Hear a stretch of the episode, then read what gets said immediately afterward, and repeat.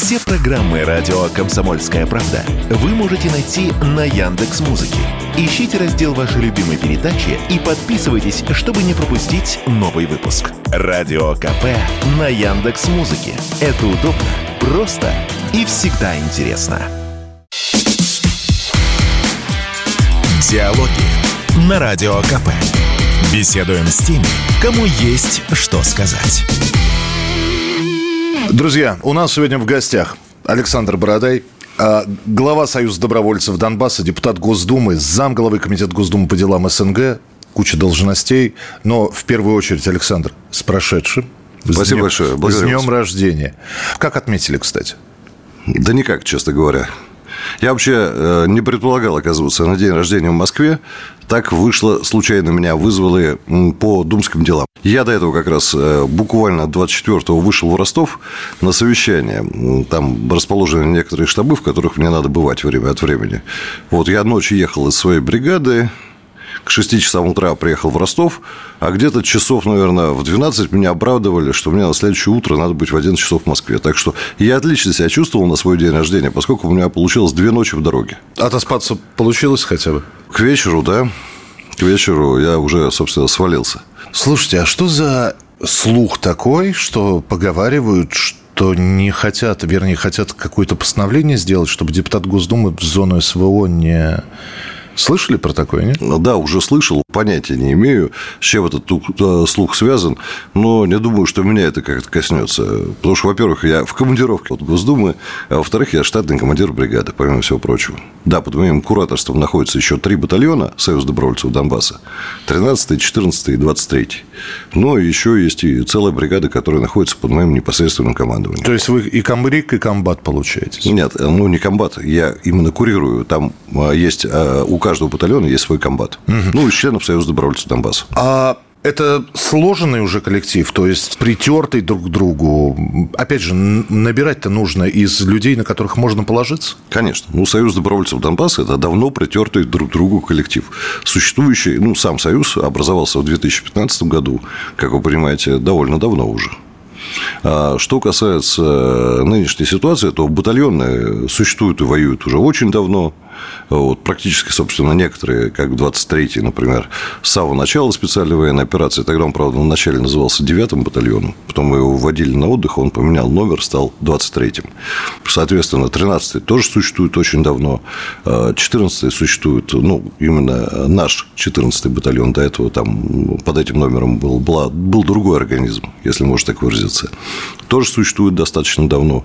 Ну, и, конечно, все это организмы, так сказать, такие давно существующие, случае все умеют, все знают, все понимают. По Что касается бригады, может? то бригада тоже основана на наших диверсионно-разведывательных отрядах. Она просто, так сказать, существенно выросла в количестве личного состава. Наконец мы смогли. Бригада чем интересна? Тем, что можно добавить артиллерийский дивизион. Вот у нас есть как раз смешанный артиллерийский дивизион, но там тоже люди давно воюют, они были в наших отрядах в качестве артиллеристов, еще, соответственно, в, вышли еще в апрель месяц э, на Изюмщину. Да, Александр Юрьевич, а вы как прибира... Э, выбираете себе людей? Это выбор какой-то или приписали, значит, будем обучать? Нет, Это никто как? ничего не приписывает, естественно, я сам выбираю командиров командиров, подчеркиваю, я не могу выбрать весь личный состав, вы же понимаете, да? Я не могу знать абсолютно всех тем более знать хорошо. Хотя, конечно, многих бойцов я прекрасно знаю лично. Конечно, мой выбор – это прежде всего выбор командиров. Мы все время говорим про 2014 год, и получается 9 лет. Ну да. 9 давненько. лет мужики воюют. Они да, по гражданке не скучают, ведь э, есть же инженеры. Когда есть, есть инженеры, есть, да, так сказать, у меня начальник штаба владел когда-то на Донбассе СТОшками своими, был бизнесменом. Зам по бою вообще по профессии инженер-авиастроитель. Ну, много такого, да, часто бывает. По гражданке не скучают? Да, всякие, всякие люди встречаются, как вы понимаете, даже ученые встречаются или преподаватели высших учебных заведений. Всяко бывает. А есть разница? Гуманитарии воюют лучше, чем технари, или наоборот, технари, чем гуманитарии? Нет, не чувствую никакой разницы. Все от человека зависит. Вы же здесь под обстрел попали. Было дело, как говорится, и не первый раз, если честно. А, не, пер, не первый раз. И есть какое-то ощущение, что вот бронежилет, что сейчас что-то будет Но, или нет? Это все всегда внезапно? Нет, конечно, бывает предчувствие. Это потом нам и предчувствовать особо не нужно было. Мы зашли на позиции, как раз бригада с утра.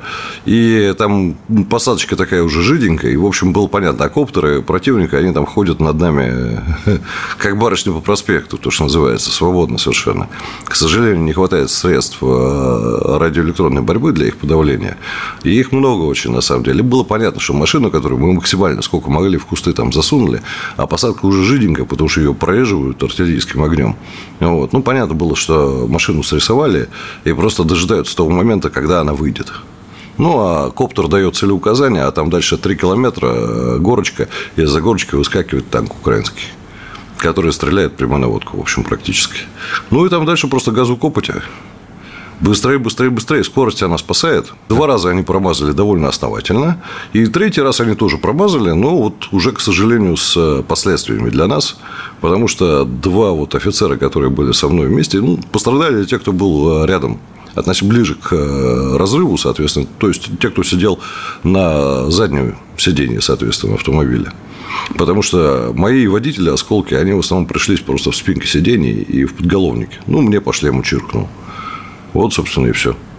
Ну, то есть, а, лучше не геройствовать. Ну, иногда приходится, так сказать, рисковать, честно говоря. И тут мы бы, надо сказать, там до Терекона, который бы нас э, закрыл бы полностью, по крайней мере, от танка, да, ну, то есть, а такой очень непосредственной угрозы оставалось буквально метров 200.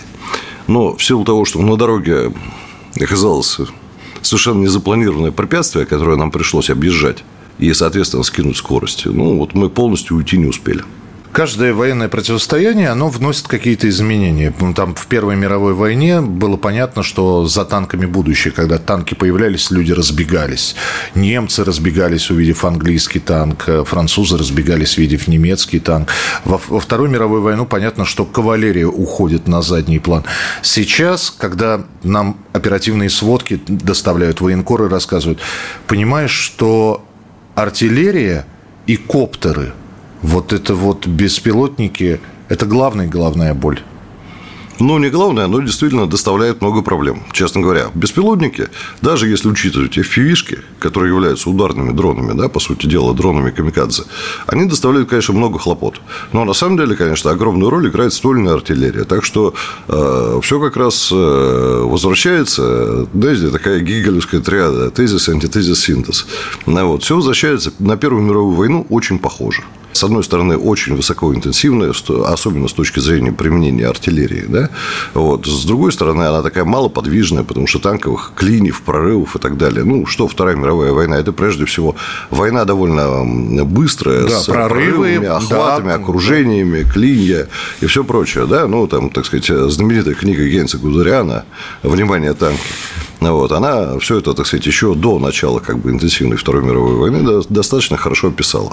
Так что там было все хорошо описано, и потом притворялось в жизнь. А Первая мировая – это окопная, да, такая позиционная? Да, сейчас окопная, позиционная, с высокой интенсивностью самих по себе действий, но с малой их подвижностью, с малой подвижностью фронта. Прорывы случаются редко, откровенно говоря, и их совершить очень тяжело. А потому что все передвижения... Кто кого пересидит тогда, получается? Все передвижения, по сути, да. По сути, да. У нас такой немножко пошел экстенсивный период боевых действий. То есть, как бы, да, кто кого пересидит, кто у кого больше терпения хватит, у кого больше личного состава уйдет на тот свет или отправится в госпиталя. Да, примерно так, к сожалению. А ответ не очевиден? Ответ очевиден. Мы все сделаем. Ответ очевиден, только вот для противника пока еще нет. Видимо, уровень, нанесенный противнику потерь, несмотря на то, что уровень очень высокий, еще пока не вселил понимание, так сказать, окончательного в массы, которые идут на убой. Потому что они пока еще идут. Да, мотивация их существенно ослаблена. Да, а, сдаются в плен довольно регулярно. Да, переходят на нашу сторону. Тоже бывает нередко, мягко выражаясь. Но, тем не менее, масса в целом еще пока идет. Есть еще один момент, который вот в течение года он периодически всплывает. Россия получит партизанскую войну. Да, не, побед, не победив на поле боя, начнутся диверсии, начнутся подрывы и так далее. И, там. и мы видим, что это периодически задерживают. Вы имеете в виду террор вот этот весь, да? Я даже не ДРГ имею в виду, а вот человек, который за денежку, за скромную, это даже 30 серебряниками не назовешь, да, поджигает какой-нибудь релейный шкаф. Который ни, ничего, по сути, не меняет. Ну, вот он. И вот такой... Ну, по сути, это действительно ничего не меняет. На самом деле, органы государственной безопасности работают довольно эффективно, но, конечно, справиться со всем потоком подобного рода мелких диверсий невозможно. Для того, чтобы справиться со всем потоком диверсий и террора, надо, конечно, уничтожать источник террора. А в данном случае это так называемая, подчеркиваю, так называемая украинская государственность и ее носители. То есть Зеленский и всякая прочая гоп-компания. Конечно, они, по сути, являются всего лишь марионетками Запада. Но, тем не менее, уничтожение источника терроризма хотя бы в Киеве, оно приведет просто к завершению как боевых действий, так и так называемой партизанской, диверсионной, террористической, ну, какой хотите войны. Не будет ничего. Слушайте, ну они же как в бездонную дыру все просят себе. Деньги, вооружение. И вооружение все время становится... Сначала нет никаких ракет большей дальности, потом нате вам ракеты большей дальности. Никаких кассетных, вот вам кассетные. Никаких ну, F-16, вот вам F-16. Вполне возможно будут. Вполне возможно. Леопарды, Абрамсы, что там еще? Да, кассетные боеприпасы, которые, как вы понимаете, давно уже у нас прилетают, прям реально давно. Ну, я да думаю, и фосфорные, говорят, прилетают. Месяц, и фосфор давным-давно. Все это уже, уже есть давным-давно. Просто вот то, та компания, которая была развернута на Западе, ну, американцами была развернута, по сути дела, это всего лишь легализация того, что они дали уже давно. Просто дали, ничего об этом не, не рассказываю широкой общественности. Сделаем небольшой перерыв и продолжим разговор. У нас сегодня в гостях Александр Бородай, депутат Государственной Думы, глава Союза добровольцев Донбасса, командир разведывательно-штурмовой бригады Союза добровольцев Донбасса. Диалоги на Радио КП. Беседуем с теми, кому есть что сказать. Продолжается программа «Диалоги». Сегодня у нас в гостях Александр Бородай, глава Союза добровольцев Донбасса, депутат Госдумы, замглавы Комитета Госдумы по делам СНГ. И когда-нибудь вдруг кто-нибудь передаст ядерку? Ну, в этом я сомневаюсь. Хотя, конечно, и это не исключено. Тут вся проблема-то, она очень простая – для Запада Украина стала огромного веса политической ставкой. Причем, в частности, для того правительства Соединенных Штатов Америки, потому что, собственно, Соединенные Штаты – это доминанта, политическая доминанта Запада, и там есть совершенно определенная группа, которая сейчас находится у власти. И для них это ставка. И проиграть эту ставку для них обозначает внутриполитическое поражение. Бог бы с ним, с внешнеполитическим, они бы плюнули бы уже, наверное, на все это давно. Но это теперь для них еще и внутриполитическое поражение, поэтому они дают, дают, дают, дают все, что есть. Мы сейчас понимаем, что они на самом деле тоже находятся на неком пределе. Потому что у них экономика, она тоже, так сказать, с трудом переживает милитаризацию, скажем так. Но и не готова милитаризироваться до конца. Поэтому сейчас мы видим уже, что все, что они дают, это вот на грани, иссякает. У них стали часто не разрываться снаряды. Часто это значит, что каждый шестой, седьмой снаряд у них не взрывается. И их можно посмотреть на эти снаряды, ну, упавшие снаряды.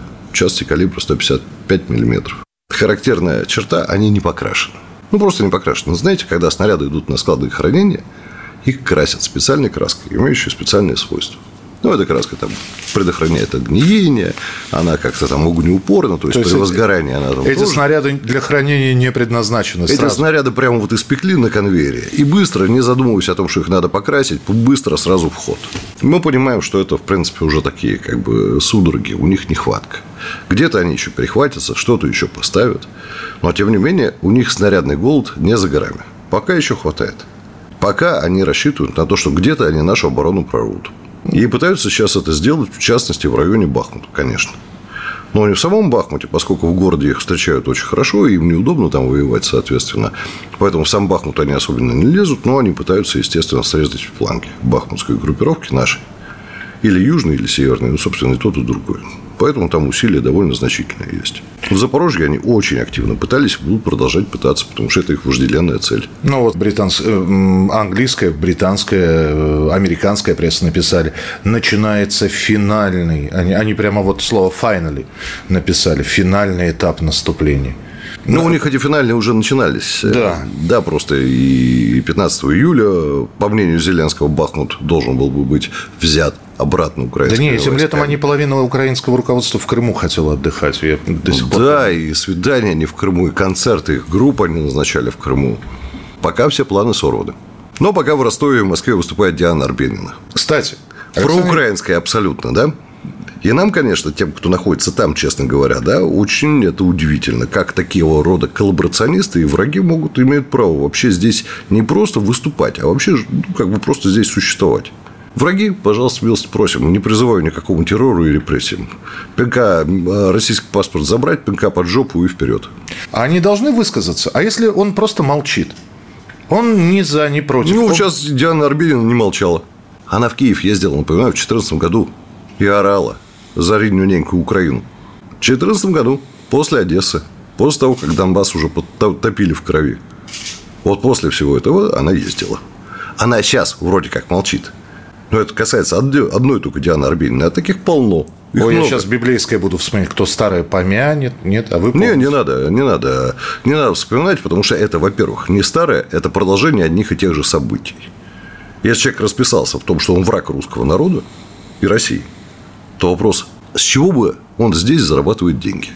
Ну, с чего? Просто хотя бы. Опять-таки, я же не призываю его повесить на Красной площади или на какой-нибудь другой, да? А просто выгнать. Пусть им там будет хорошо. Всем этим релакантам многочисленным. Там где-нибудь, вдалеке от России.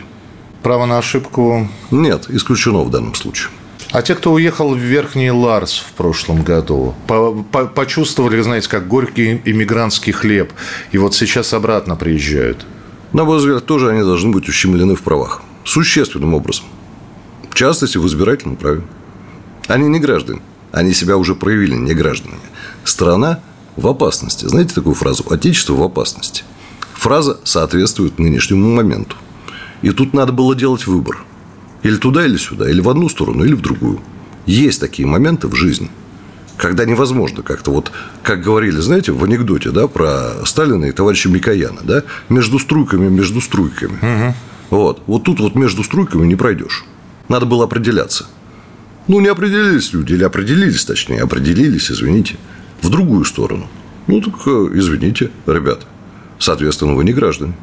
Помните, что такое демократия античная? Ну, пример это Афины, да? Ну, демос, кратос, власть народа, да? Да, да, да, да, да, да. Граждане там имели права соответствующие. Да. А вот сколько этих граждан было и кто они были такие? Это были взрослые мужчины, подчеркиваю, только взрослые мужчины, которые состояли в афинском войске. По сути дела, ополчение. Которые сражались регулярно. Тогда войны были частыми. Сражались регулярно плечом к плечу в одном строю. Вот они-то, они друг друга знали прекрасно. И они имели вот все права как раз и могли из себя выбрать действительно из своей среды достойных по-настоящему. А вот у нас это демократия? А я не знаю, я вот как раз хотел спросить, Александр Юрьевич. Я вот ну, по крайней мере, социальной да. справедливостью она никак не отдает, понимаете? Я вот сколько видео смотрел, которые с разных участков, Запорожье, Херсон, тот же Бахмут, да, а это мне так кажется, я сейчас свое мнение выскажу. А я вижу здоровых и взрослых мужиков, я не вижу молодых людей. Вполне возможно, просто там есть молодежь, и она правильная молодежь. Но я вижу вот 52-летнего, да? Вы имеете вы 51-летнего пока. Извините, извините. Год накинули, но ничего страшного. Да. А я вижу 50-летних мужиков, 40-летних мужиков. Вы имеете в виду в наших рядах? Я имею в виду в наших рядах. А при этом я знаю, что военные академии ежегодно выпускают огромное количество молодых офицеров. Не-не, не огромное. У нас очень было сокращено, очень сокращено количество военных училищ, да, но академий у нас всегда было немного. Вот, так что не так много у нас людей выпускалось. И, к сожалению, надо признать, что, конечно, у нас долго очень строились расчеты на то, что у нас будет такая своеобразная полицейская армия, и прежде всего у нас вооружение должно быть ракетное. И, кстати сказать, по ракетному вооружению надо отдать должное нашему военно-промышленному комплексу, к которому у меня, в принципе, очень много претензий по нынешней компании – которая называется специальная военная операция. Но по, по ракетному вооружению мы действительно оказались прямо впереди планеты всей. Помните начало? Какие тогда вопросы задавались? А вот сколько, по-вашему, продлится специальная военная операция? Помните? К 9 мая мы Киев возьмем или нет? Ну, там к 9 мая, там сначала, когда только началась она в феврале, я помню, я сидел в какой-то студии, и мне вот журналист задает вопрос, а как вы думаете, специальная военная операция может продлиться до месяца? Я уже тогда понимал, поскольку, э, ну, естественно, я с самого начала уже, так сказать, бывал там на фронте, я, в общем, тогда понимал наши сияющие перспективы в этом смысле. И я было крайне неудобно сказать э, тогда реально свое мнение, я просто сказал больше. И потом вышел заголовок, соответственно, Бородай сказал, что специальная военная операция может продлиться месяц. И это тогда казалось многим сенсацией. Такой вот пессимистический взгляд на, на вещи, что она месяц может продлиться. Каких еще гадостей ждать? Вот F-16. Ведь э, сейчас после атаки на Крымский мост говорят, надо просто их отодвинуть от моря. И им неоткуда будет запускать свои глубоководные или не глубоководные беспилотные летательные, э, плавательные аппараты на Крымский мост. Не будет доступа к морю, не будет возможности. Не будет у них доступа к небу. Пока них... существует киевский режим, хоть в каком-то варианте, даже если он будет загнан в Львов или в Ивано-Франковск, он будет там существовать. Специальная военная операция будет продолжаться. Просто в любом случае она будет продолжаться. Просто, ну, может быть, действительно не, будут, не будет ударов по Крыму, но будет удар по какой-то другой территории и по каким-то другим русским людям, которые, они чем виноваты? Вот чем жители Херсонщины, например, да, они хуже, чем население Крыма или Ростовской области. Ну, ничем.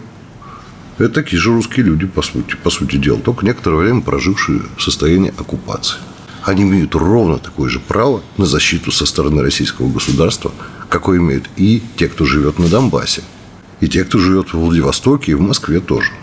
Ровно такое же право. Поэтому все, чем можно, можно завершить вот эту вот специальную военную операцию, это уничтожением так называемой украинской государственности.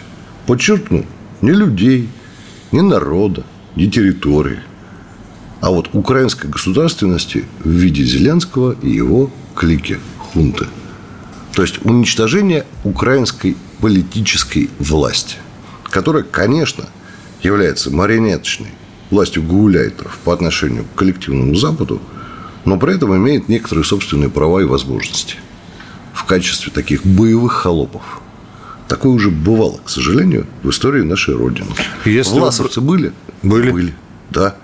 И он УПА были, да, и всякие остальные мрази были, да. Вот это просто сейчас территория, которая захвачена коллективными власовцами. Если не будет Зеленского, Залужного, Буданова, еще кого-то, на их место никто не придет? Если мы оставим Киев в руках наших врагов, в руках американцев и американской спецслужб, они, конечно, найдут себе других, ну, других холопов. Лучше или хуже, это уже не имеет принципиального значения. Просто найдут других.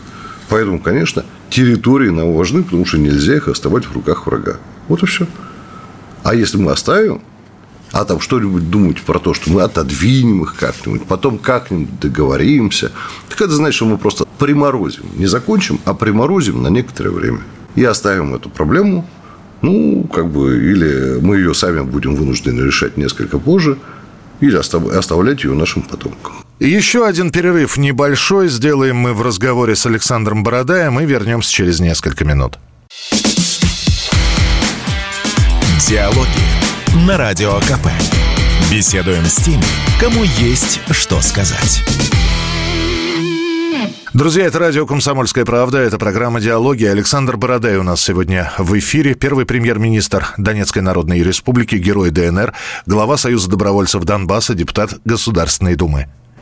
Первая мировая закончилась в 20-м подписанием ну да. В этом лесу, в Кампьянском да? лесу, да, Версальскими, да. Угу. А, то есть Потом. 6 лет. Да.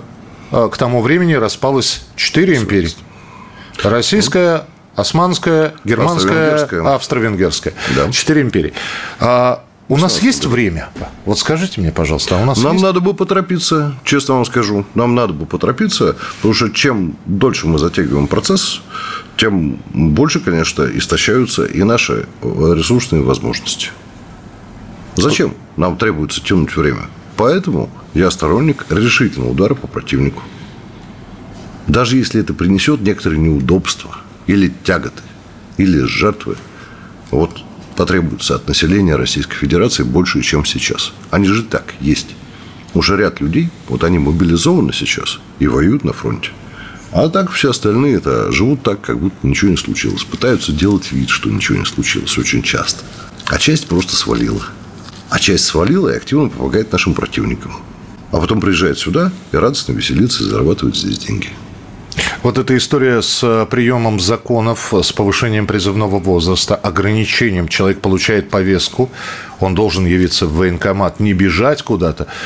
В противном случае он добежит до ближайшего шлагбаума приграничного. Его просто не... Это все правильно, на ваш взгляд? Это правильно, конечно. А это не отпугнет тех, кто вот сейчас в, тем, в том же самом верхней, покорителе Верхнего Ларса, геройское взятие... Как бы вам сказать? Да и пошли они на три буквы алфавита. Они нам не нужны. Они нам вообще не нужны. Пусть они остаются в Верхнем Ларсе или где там хотят. Их не надо брать обратно. Нам вот это вот, прости, простите, как бы это выразиться, вот эти фекальные массы на велосипедах или автомобилях, неважно на чем, или на личных самолетах, они нам не нужны вообще. Страна, она в этом смысле должна очиститься. Это знаете, как живой организм. Народ – это живой организм. Вот его прихватил кризис, и, простите, этот живой организм взял и опростался. Самым неприятным и некрасивым образом. Так вот, обратно в себя вот эти наши рвотные массы и фекалии запихивать не надо. Слушайте, но я принимал воинскую присягу. Я, я, я знаю, что такое воинская присяга. И наверняка те, кто пересекал Верхний Ларс, среди них есть те, кто прошел срочку. И у них тоже была воинская присяга. Я гражданин Российской Федерации, ну и так далее. А вот это вот все, это просто слова тогда получается, да? Конечно. Для них, да. Для нас нет. Ну, а что в этом удивительно? Мы десятки лет шли по пути морального разложения. Ну, когда наступил кризис, мы видим последствия этого пути. Печальные. До этого мы делали вид, что этого нету, что мы всего этого не замечаем, что у нас монолитное общество и монолитная главная элита. А значительная часть нашей элиты, причем не только представители шоу-бизнеса, да, так называемого, а, собственно говоря, и многие госчиновники. Они же явно очень не желают, уж не говоря про представителей бизнеса как такового. Вот есть большое количество людей, в том числе прекрасно себя чувствующих до сих пор в Москве, которые совсем не желают России победы. И они не желают по очень прагматичным соображениям. Уж они понимают, что Россия в качестве победителя – это сильная страна, которая очень сильно изменится по сравнению даже с нынешним состоянием. Я уж не говорю про состояние до, а, соответственно, февраля 2022 года. А это значит, что они не будут нужны нафиг никому. Просто не, не будут нужны. Это совершенно не обозначает, что их погонят в лагеря за колючую проволоку. Но они просто на своих местах не будут нужны. А им хочется сохранить статус-кво. Даже если этот статус-кво будет куплен национальным позором, поражением, расчленением страны и всякими прочими ужасами но им хочется сохранить статус-кво любыми способами. Я знал, я сейчас не знаю, что с этим человеком, знал одного бизнесмена, который в марте прошлого года, комментируя то, что происходит, сказал, зачем это неудобство? Вот им неудобно. Им очень неудобно, да. И очень неудобно и некомфортно. Кстати, эту фразу, слово, термин некомфортно я слышал много раз. Некомфортно а от них же, беднякам. Да? да, от них же, да. Ну, я же все-таки в Москве бываю, общаюсь периодически с людьми. Круг общения у меня такой довольно широкий, соответствующий. Можно сказать, достаточно элитный. И поэтому выражение «некомфортно» Вот что вы тут делаете? Нам некомфортно. А если уж вы делаете, то почему вы так долго копаетесь? Нам некомфортно. И вообще давайте как-нибудь все это закончим, все равно придется мириться. А потому что мириться Господи, надо очень с халдеем хочется. говорят сейчас. Ну, что, что вы там возитесь? Ну... Да, а эта презрительная интонация, угу. она, честно говоря, звучит постоянно. Если вы думаете, что она долетает только до меня, а до наших бойцов она не доносится, и наши, конечно, злятся. И в ответ, как правило, говорят, да, о чем мы возимся? А может, вы жопу-то поднимете и пойдете, нам поможете как-нибудь, да? И тогда возиться долго-то и не будем. Вместе с вами. Вперед из песни. Но как-то не поднимаются они. Есть пленные, которые сдаются, и говорят, что в последнее время их больше стало. Больше, и, больше. И есть предложение такое. Но вот есть новые территории, где надо восстанавливать инфраструктуру. И опять, да, виток делает история. Но Волгодонской канал же строили немцы пленные. Но вы разрушили, вы и роете теперь, и копаете. Вот есть такое предложение. Что скажете? Да хорошее предложение, правильно, конечно.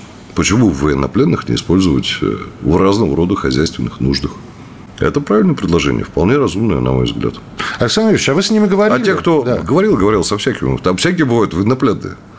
Я помню одного военнопленного, который так хотел сдаться в плен к нам, так. что грохнул четырех своих, э, соответственно, так сказать, как бы сказать, коллег по службе. А, по-моему, одного или двух застрелил, а остальных гранаты контрапупил. Ну, молодец вообще. Ну, к нему было совершенно другое отношение.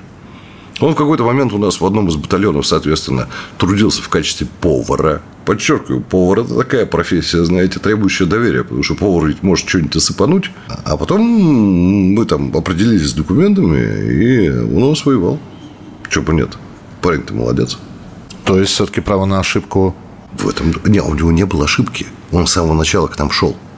Он просто шел, не мог прийти. А, и он есть... пришел. То есть это не было такого, я Его же мобилизовали, а он шел к нам. И такие случаи бывали еще, когда люди целенаправленно шли к нам и переходили к нам не сразу даже, а после там провалившейся попытки номер один, номер два, номер три, а там раза с четвертого переходили. Уж это ну, не так просто перейти.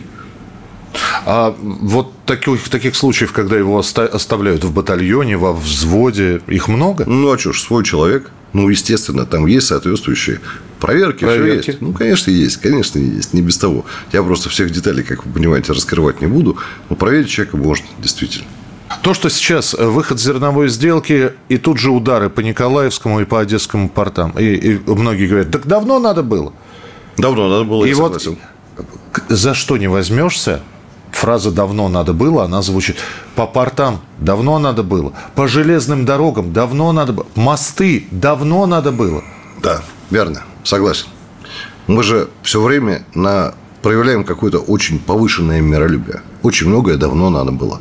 Так же, как и вы понимаете, что можно было бы решить весь вопрос в конце 2014 года. Можно да. было бы. Можно было бы тогда уже раздавить гадину – и проблемы бы сейчас не было. И платить за решение этой проблемы так, как сейчас, никогда бы не пришлось. Но были всякие разные соображения. Я понимаю, какие. Их было много, разнообразных. А, была часть элиты, которая, так сказать, вот совсем этого не хотела прямо у нас. Ну, категорически ни в какую. Но, конечно, надо было, и было проще намного додавить гадину тогда. А сейчас ее придется давить еще некоторое время, возможно, немалое количество времени. И, конечно, это займет не только время, но еще и потребует крови с нашей стороны. Приличной такой, основательной крови. Я уж не говорю про все остальные ресурсы. Прервемся на несколько минут и продолжим наш разговор с гостем очень и очень скоро. Диалоги на Радио КП. Беседуем с теми, кому есть что сказать. Продолжается программа «Диалоги». Сегодня у нас в гостях Александр Бородай, глава Союза добровольцев Донбасса, депутат Госдумы, замглавы Комитета Госдумы по делам СНГ. Анекдот, который появился в апреле 2022 года.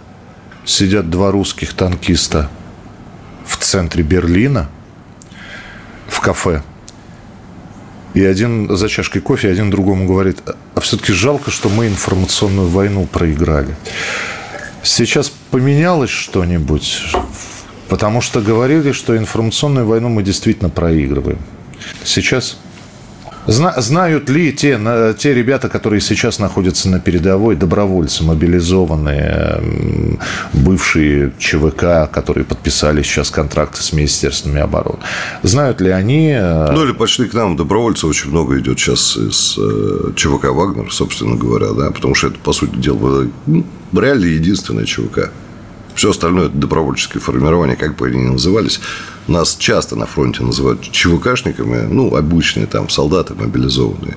Не совсем понимаю разницу, но тем не менее. То есть, добровольцы называют ЧВКшниками? Ну, так бывает, да, это жаргон такой, да, по сути дела. Если человек придет к вам... Да по-разному бывает. Меня очень смешило на изюме, когда называли. У нас же все-таки личный состав, он в среднем действительно постарше, хотя молодежь есть. Есть. Ну, какая молодежь? У нас там 28-30 лет считается молодежь. Да, да. Да. Вот. Ну, и, так сказать, появилось погоняло такое смешное родители. Там. Да. Нормально. Нормально, да, я тоже считаю, что нормально, да, потому что там, когда там э, молодые, так сказать, солдаты-контрактники говорят своим командирам, что вот если родители пойдут вот так, то мы пойдем вместе вот так вот, без родителей не пойдем. Такое бывало. То есть, как в фильме «В бой идут одни старики», да? Ну, практически да. А у вас какой позывной? И это можно говорить, нет? Не стоит. Не Откровенно стоит. говоря, я же в эфире звучу.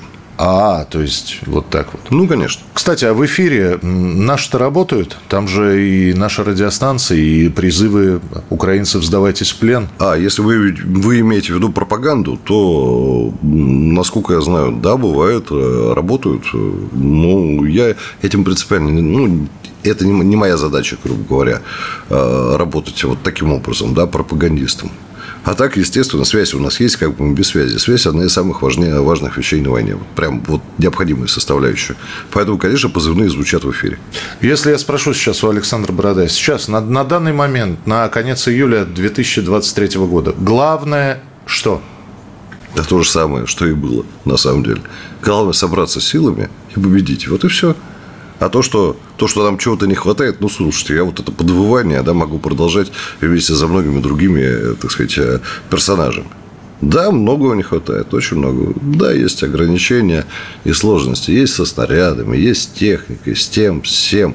Личного состава нам иногда бывает не хватает. Да, да он Дим что... Стешин наш про медицину написал. Медицины не хватает.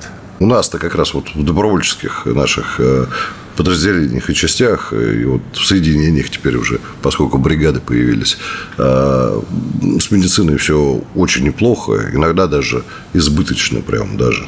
Но вот смотрите, у нас сейчас э, мужики, наверное, сегодня или завтра по моему приказу повезут в один из госпиталей прифронтовых очень дорогой аппарат э, УЗИ, ну, реально дорогой, по-моему, японского происхождения, если не ошибаюсь. Потому что он нам просто не нужен в бригаде. Потому что нам зачем такое? И такое бывало, я помню, на Херсонщине, на правом берегу, когда притаскивают тебе по гуманитарной линии, притаскивают такую аппаратуру, и потом начмет просто стоит и говорит, это вот это вот, МРТ. Это зачем мне? Где это все? Вот это вот, всю эту ту роскошь. Блин, даже это разверну, блин. Это в госпитале. Это госпитальная аппаратура. Давайте отдадим обратно куда-нибудь в госпиталь. Такое бывает. Ну, и вот я говорю, наглядный пример. Вот они или сегодня потащат, или завтра. Два аппарата, которые нам просто никак в бригаде пригодиться не могут. И потому что ну, специалистов соответствующих не хватает, и потом нет таких помещений и возможности это все дело разворачивать. Пусть лучше в госпиталях стоит. Ну что, ну, на, новых, стоит, на новых территориях отстраиваются, и больницы строятся, там все пригодится. Да, там все пригождается, конечно. Ну, а вот вы знаете, я всегда какие-то... Ну, чего я не видел, да?